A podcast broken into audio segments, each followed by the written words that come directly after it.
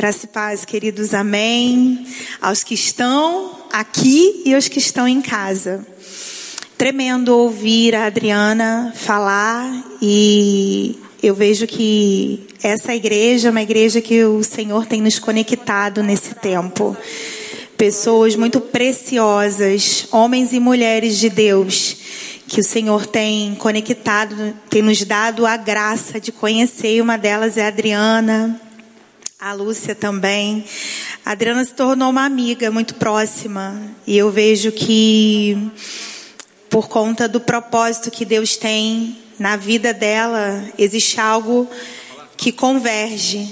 E foi muito precioso ouvir hoje da Adriana sobre o processo que ela viveu na vida dela. Então, em falarmos de restauração, e posicionamento, a gente precisa falar de processo.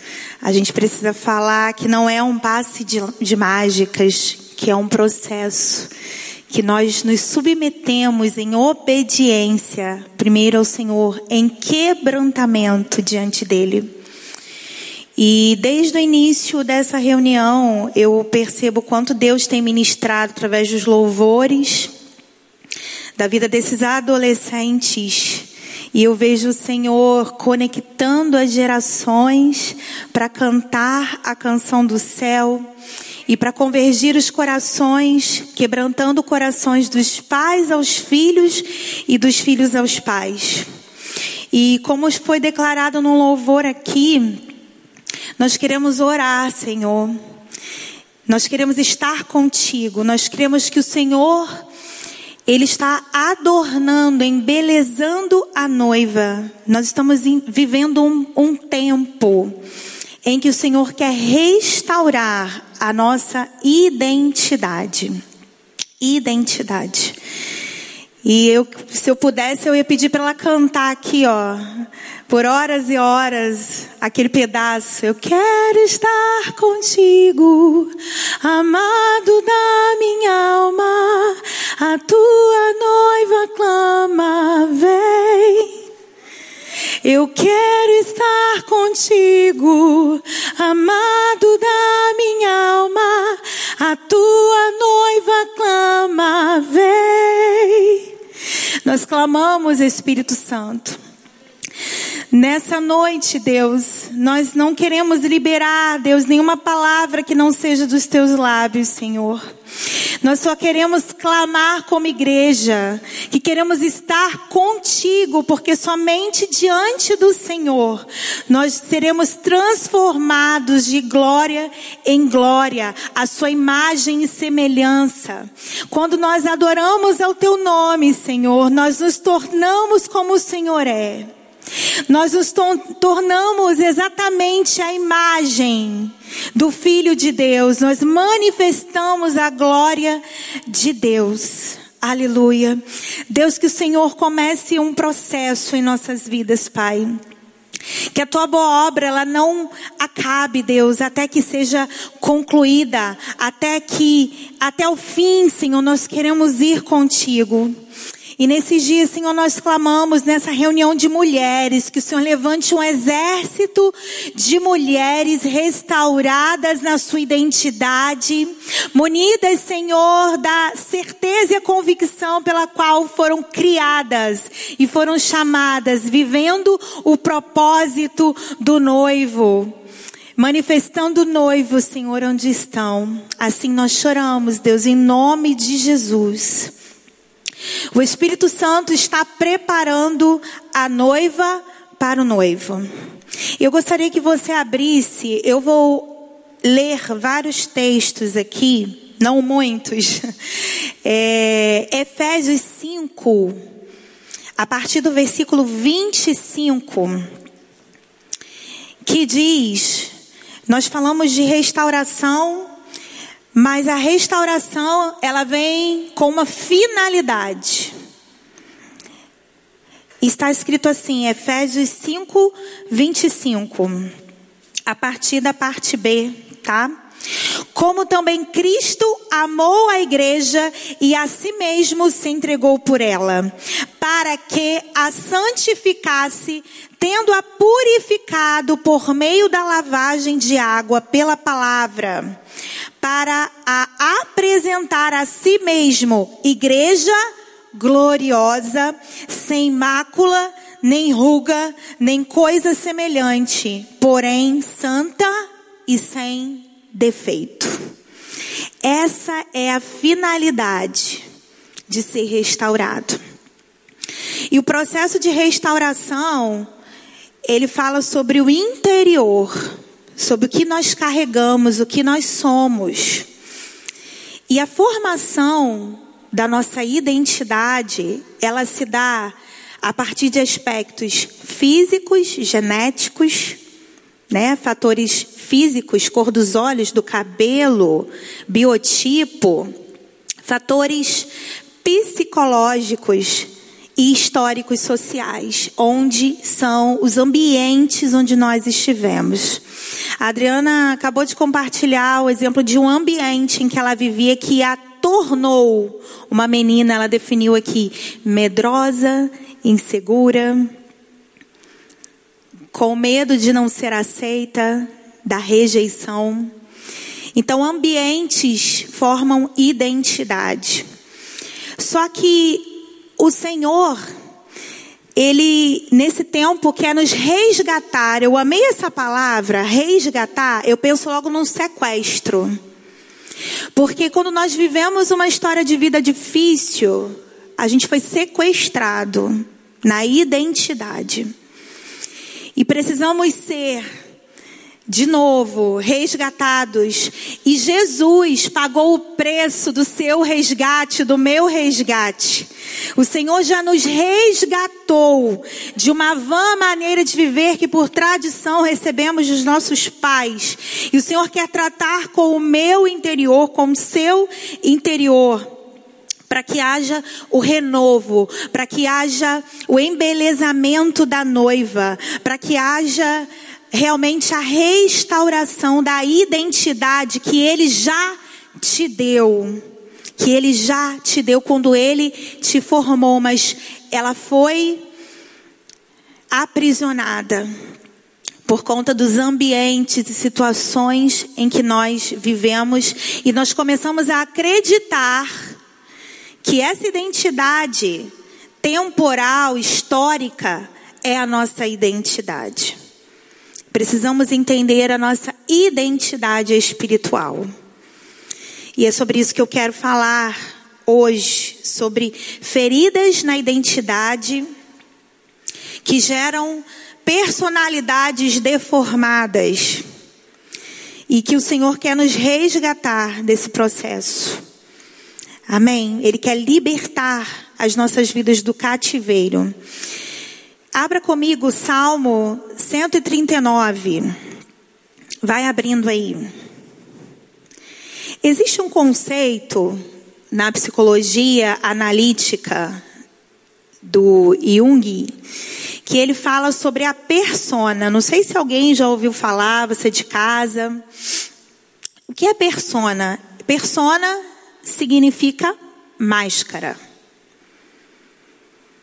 Persona são os papéis sociais que nós representamos.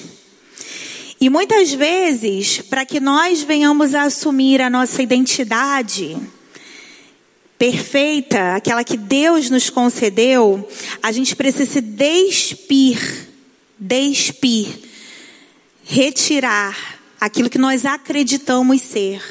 E eu quero te perguntar hoje: Deus te conhece, mas você se conhece? Em Salmo 139, vamos abrir juntos. A partir do versículo 1, eu vou pular alguns versículos, tá? Vou ler somente alguns. Senhor, tu me sondas e me conheces, sabes quando me assento e quando me levanto, e de longe penetras os meus pensamentos. Esquadrinhas o meu andar, o meu deitar, e conheces todos os meus caminhos. Ainda a palavra não me chegou à língua, e tu, Senhor, já a conheces toda. Tu me cercas por trás e por diante, e sobre mim põe a sua mão. E tal conhecimento é maravilhoso demais para mim, e sobremodo elevado, e não posso atingir. Versículo 13. Pois tu formaste o meu interior, tu me tecestes no seio de minha mãe. Vamos repetir. Pois tu formastes o meu interior Tu me tecestes no seio da minha mãe. Graças te dou, visto que por modo assombrosamente maravilhoso me formastes. As tuas obras são admiráveis e a minha alma sabe muito bem.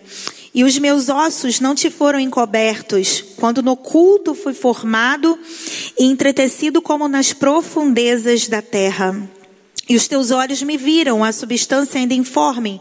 E no teu livro foram escritos todos os seus dias. Todos os meus dias foram escritos no livro, quando nenhum deles ainda havia. Até aqui. Deus te conhece, porque Ele te gerou. Salmo 139 fala exatamente sobre sermos gerados por Ele. Sobre no seu livro, Ele escrever todos os nossos dias. Mas aí eu te pergunto, por que que nós temos vivido um tempo onde parece que nós não estamos vivendo a história desse livro? Uma dificuldade tão grande, histórias tão difíceis de ser contadas, como a que nós vimos hoje, ouvimos hoje.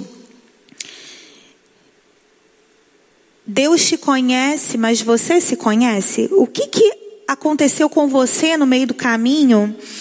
E hoje, muitas vezes, quando eu pergunto no, no consultório para as pessoas, quem é você? Ou faço alguma dinâmica de autoconhecimento.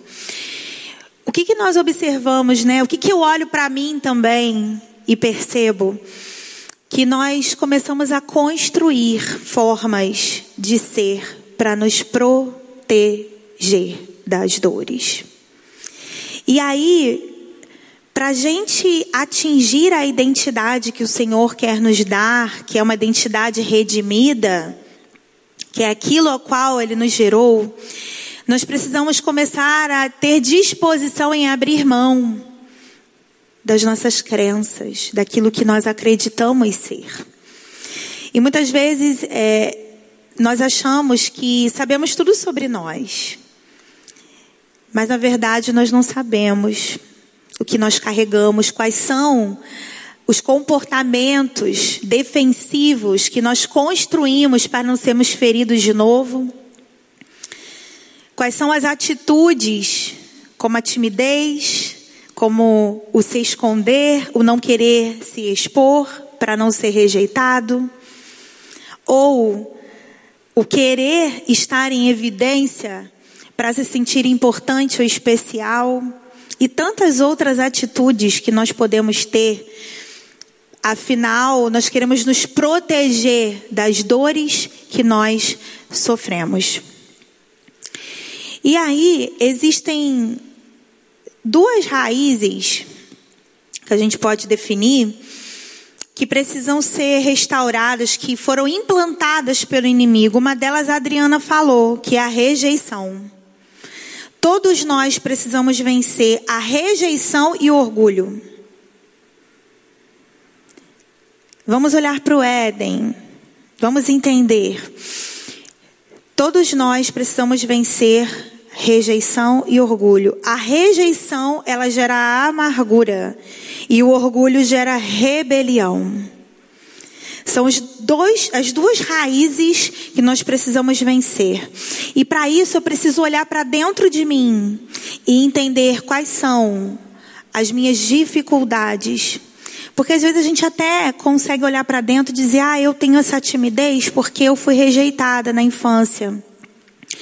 Mas às vezes é difícil para nós reconhecer, eu sou uma pessoa narcisista, que preciso estar em evidência e sou uma pessoa orgulhosa.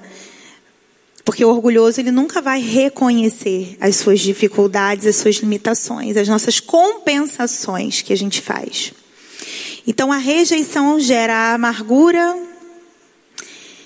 o orgulho gera rebelião e nisso a gente pode traduzir em dois perfis de mulheres, já que a gente está falando de mulheres, a gente tem mulheres controladoras e dominadoras e mulheres dependentes e carentes a partir dessas raízes. Mulheres que foram, viveram rejeição, muitas vezes, elas querem controlar, manipular, e ambas, na verdade, desenvolvem a manipulação como uma maneira de se proteger, seja na autocomiseração, na dependência, ou seja no orgulho e na autoafirmação. Mas hoje eu queria que você fizesse uma autoanálise, que você olhasse para você, dentro de você agora. E eu vou citar alguns sinais de feridas presentes que denunciam, né, sintomas que denunciam feridas presentes na sua vida e na minha vida talvez seja você aqui. Imaturidade emocional.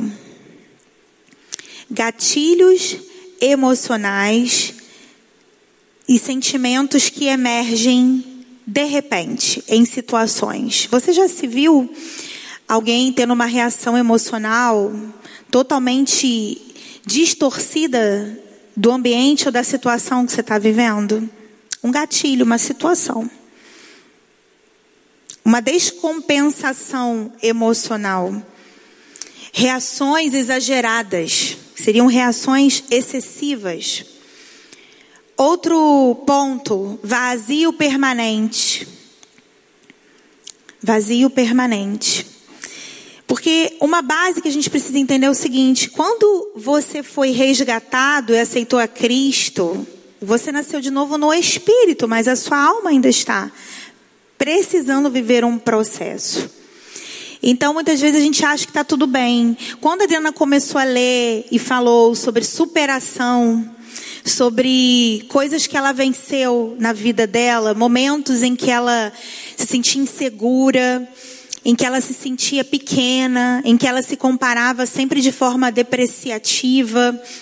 E hoje ela consegue lidar melhor, a autoestima é algo presente na sua vida, ela formou a sua família, ela viveu um processo, mas acabou ali? Não, ela ainda está vivendo um processo. Por quê? Porque a nossa alma que fala da nossa humanidade, da nossa vontade, do nosso intelecto, das nossas emoções que Deus nos dotou, elas precisam ser cuidadas, alinhadas ao que é espiritual, à identidade espiritual. Então, o processo, ele nunca vai acabar na nossa vida. Ah, não, eu já superei. Né? A gente superou desafios, a gente galgou posições, mas não tudo.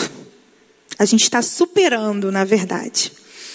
Então, um deles é o vazio. E eu, como ouço as pessoas dizerem do quanto se sentem vazias, mas está tudo bem.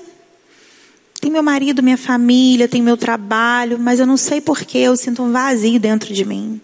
E de repente esse vazio me invade, eu não sei explicar. Isso leva a um choro descontrolado, a sintomas depressivos. Eu ouvi uma vez de uma pessoa no consultório que ela falou que ela se sentia assim, de repente vem um, uma sensação, um vazio, e ela dizia para mim: Eu me sinto tão mal, tão culpada, porque Deus me abençoou tanto e eu sou uma ingrata. Porque eu me sinto assim. E na verdade, isso é a sua alma mostrando para você que existe um processo que você tem que viver, que você ainda não iniciou esse processo. E eu vou falar sobre o que é o processo para vocês. Rancor, repetição de memórias traumáticas, insegurança nos relacionamentos, busca de aceitação ou dependência emocional nos relacionamentos, necessidade de aprovação, de validação, ou evitação, esquiva de qualquer tipo de aproximação. Pessoas que têm dificuldades de relacionamento, na verdade, elas não foram curadas. Elas têm áreas ainda, é sinal de ferida. Rigidez, intolerância religiosidade. Aquela pessoa perfeccionista e exigente, em que se exige, exige dos outros, altamente crítica. Hábitos compensatórios e destrutivos, compulsões, comprar, comer, em excesso, geralmente quando você tem sintomas de vazio existencial, você tem comportamentos compensatórios, compulsões. Eu preciso comprar, eu preciso sair. Eu preciso ir ao shopping. Eu já ouvi pessoas falando, eu não consigo ficar em casa, eu tenho que sair, eu tenho que fazer alguma coisa. Todo mundo precisa sair um pouquinho, né? Isso é importante. Mas eu estou falando do excesso. Famílias que precisam fazer programas, viagens, senão não conseguem estar juntas, a não ser que sejam em situações de lazer, de prazer o tempo todo. Autocomiseração. Pessoas que se veem o tempo todo diminuídas ou que estão sempre queixosas, esperando que alguém estenda a mão, que alguém faça algo por ela. Elas necessitam ser amadas, serem vistas. Eu costumo dizer que a autocomiseração é o orgulho invertido. Porque, ah não, mas eu sou tão pequenininho. Mas na verdade você está tendo esse comportamento com uma finalidade de ter atenção, de suprir uma carência, uma necessidade. E o último ponto é o afastamento ou esfriamento espiritual. Pessoas que feridas que não foram tratadas muitas vezes têm dificuldades em se relacionar com Deus. Elas têm até uma vida cristã, eu estou falando para crentes, né, na maioria, mas elas não conseguem desenvolver uma vida de intimidade com Deus. Elas vão até um ponto. Elas não conseguem desenvolver. E talvez eu tenha lido aqui algum, alguns dos aspectos que você tenha se visto, que você tenha percebido, que fazem parte da sua vida, que ninguém sabe, porque não são coisas que a nossa persona revela, são coisas que nós queremos esconder, certo? Só que eu quero que você faça e preste atenção aqui com uma autoanálise profunda. Que você pare de mentir para você. Que você pare de olhar para a sua vida somente a partir do que você acredita ser. Ah, não, eu já superei, isso não me afeta mais. O que eu mais ouço em consultório é exatamente isso. Não, não, mas você está tocando nesse assunto, mas esse assunto já foi resolvido, ficou no passado. E você vê nitidamente que a esquiva é uma forma de não falar das dores, de não revelar o que está ali. Por que o incômodo então em tocar no assunto? Por que, que não pode falar sobre isso? Assuntos proibidos também são aspectos que denunciam feridas. E aí eu quero te dar passos para a cura.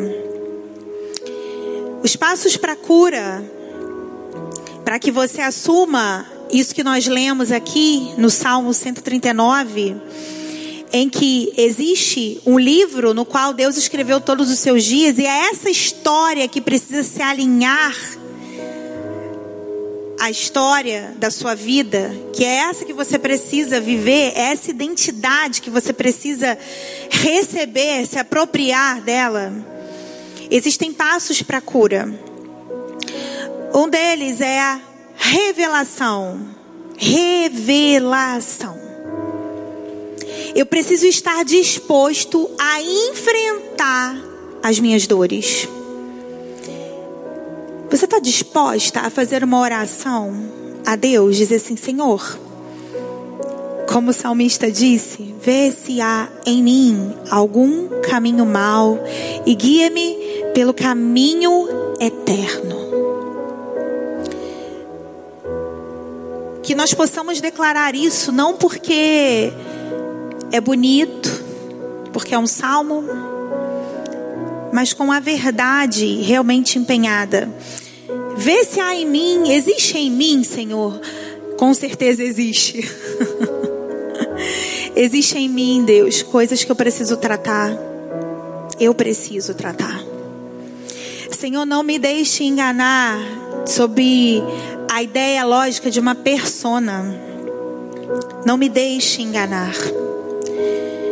Eu quero ter a revelação, e a revelação quer dizer enfrentar a sua história, a ferida sofrida, imagens e lembranças. Quando a Adriana estava relatando aqui a história dela, ela se emocionou. Eu imagino que ela viu um filme passar na cabeça dela. Exatamente. Quando a gente conta sobre algo, uma história, a gente está falando de quê? A gente está revivendo. Como se eu estivesse lá na cena. Por que, que as pessoas não querem falar da sua história? Porque elas não querem reviver a dor mas eu preciso ter a disposição de enfrentar as dores. Eu não posso me acovardar diante da dor. Então, para que eu resolva a minha vida e seja restaurada e seja posicionada no lugar, eu não posso ter medo de encarar os meus problemas. Eu não posso ter medo de encarar as minhas dificuldades. Eu não posso ter medo de reviver uma história de dor no passado. E isso que a Adriana fez foi terapêutico contar a sua história. Isso faz parte do processo de cura. Falar a respeito, se abrir. Segundo, a partir da revelação, tanto da história quanto dos comportamentos que você tem, que são para se proteger, que são para incitar e valorizar as as raízes de rejeição e orgulho que são implantadas na nossa vida, você precisa confessar. Eu oro hoje, peço a Deus, na minha vida, para começar na minha vida, que Deus comece um processo de revelação para que haja realmente a confissão e o arrependimento na sua vida, na minha vida.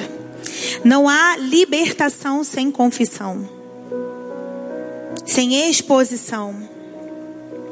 E aí se inicia o processo de remissão, reeducação, reformulação, transformação da sua mente e um posicionamento.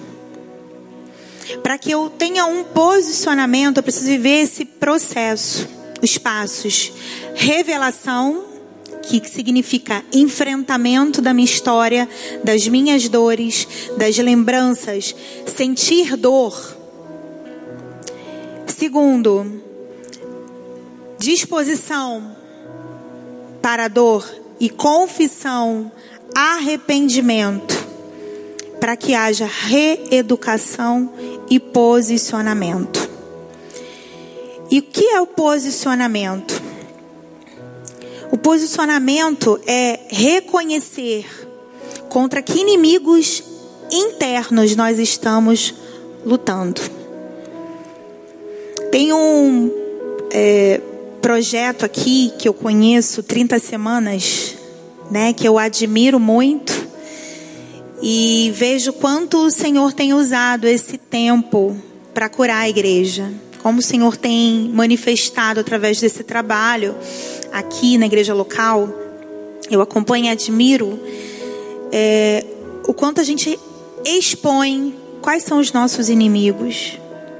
Porque não tem como vencer inimigo, batalha, se você não souber qual é o seu inimigo.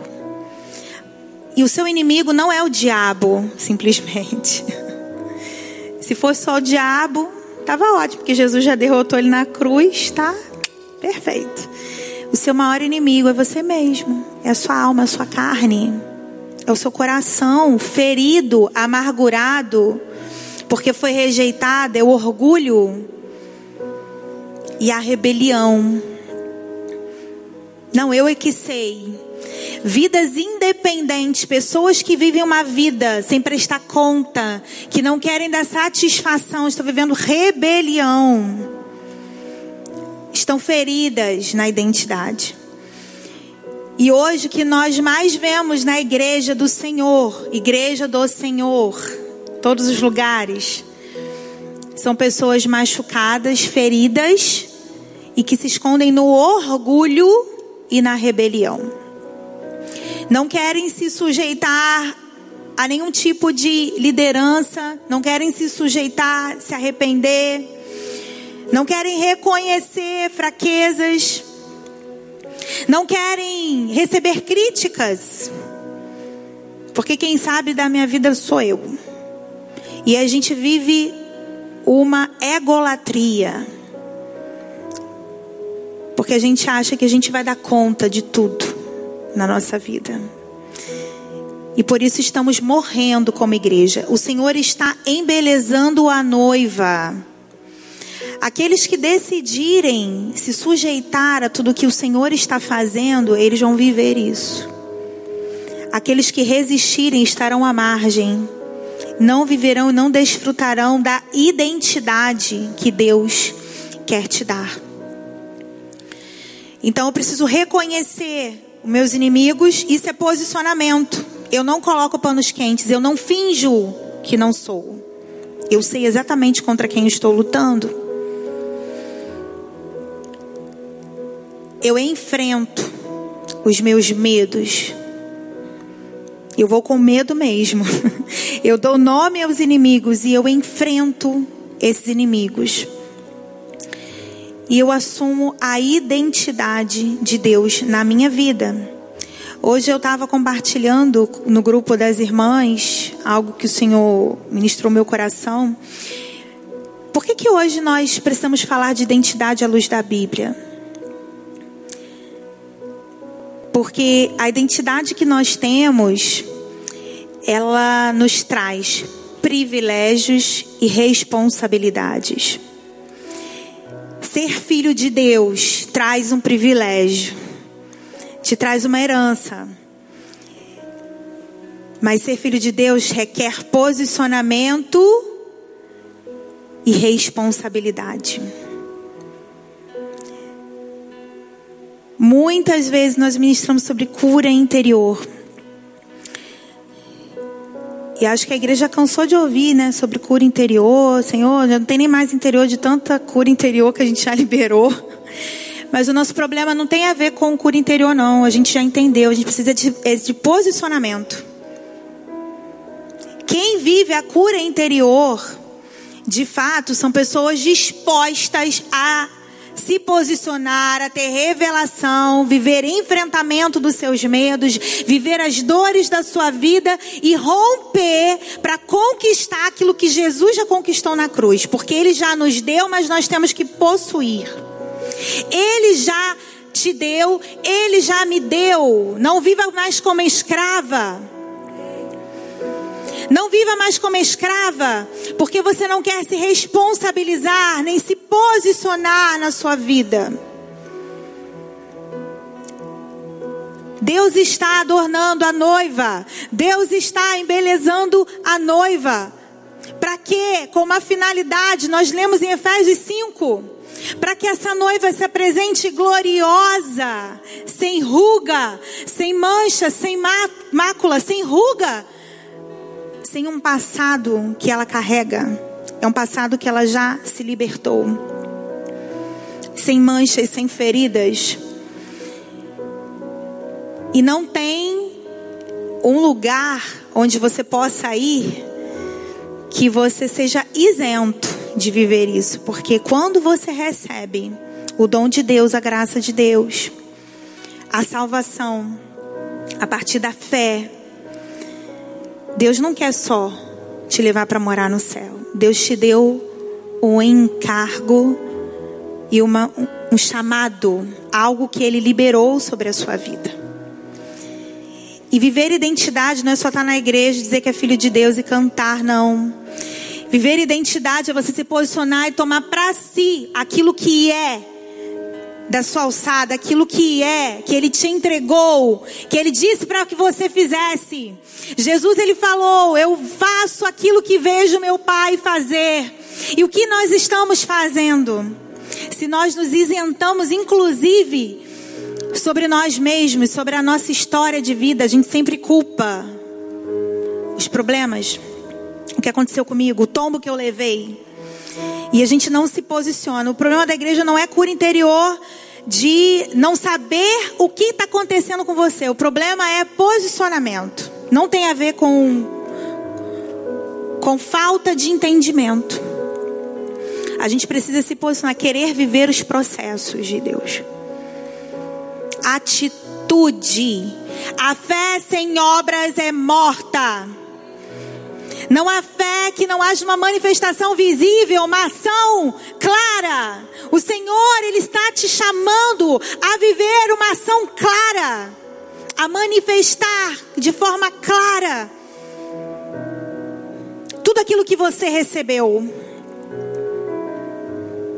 Não adianta, Deus não vai fazer por você aquilo que você precisa fazer. Deus não vai fazer isso. Isso é uma palavra hoje de despertamento, de entendimento.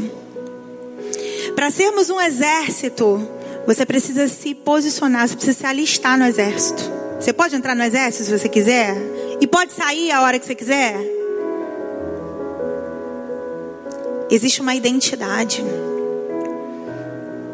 Que não sejamos como, um exército do vale de ossos secos, vivendo as dores do passado. Mas se levante, se levante, se organize, se reconstrua.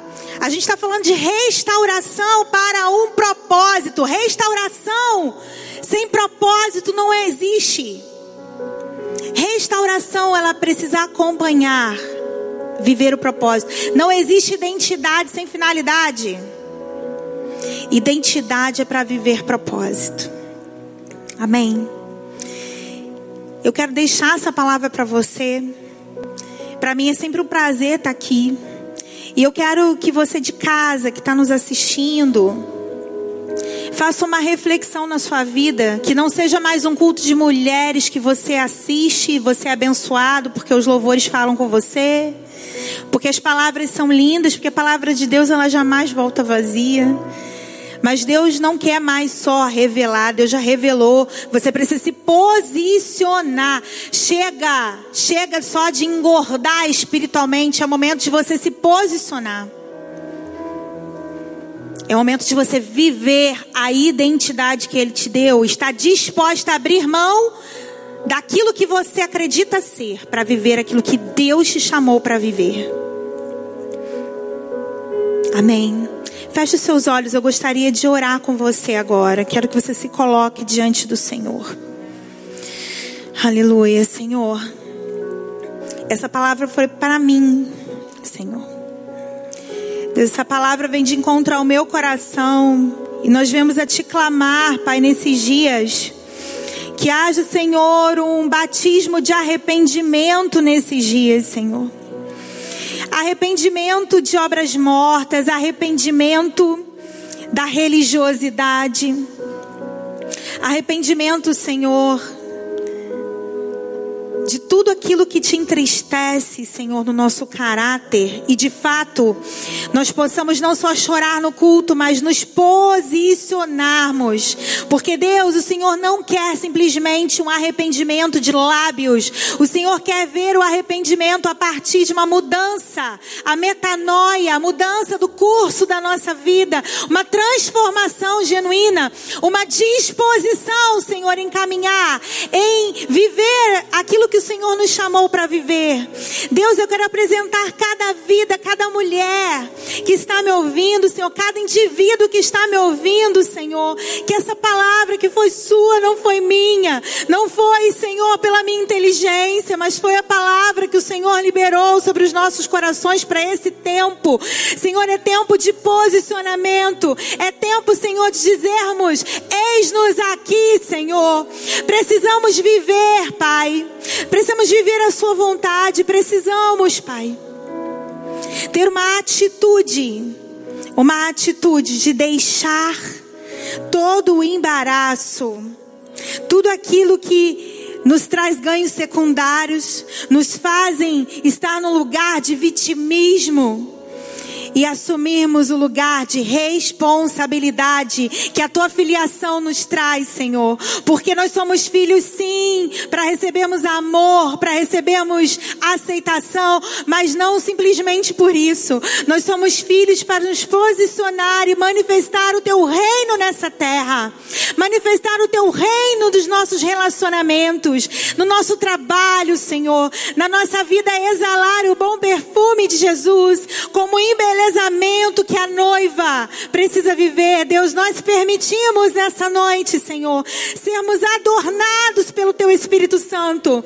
Nós permitimos, Espírito Santo, que o Senhor venha nos adornar, nem que para isso nós precisamos, Senhor, passar por dores, reviver dores, estarmos dispostos a enfrentar a nossa história, a confessar os nossos pecados e a nos posicionar frente aos nossos inimigos.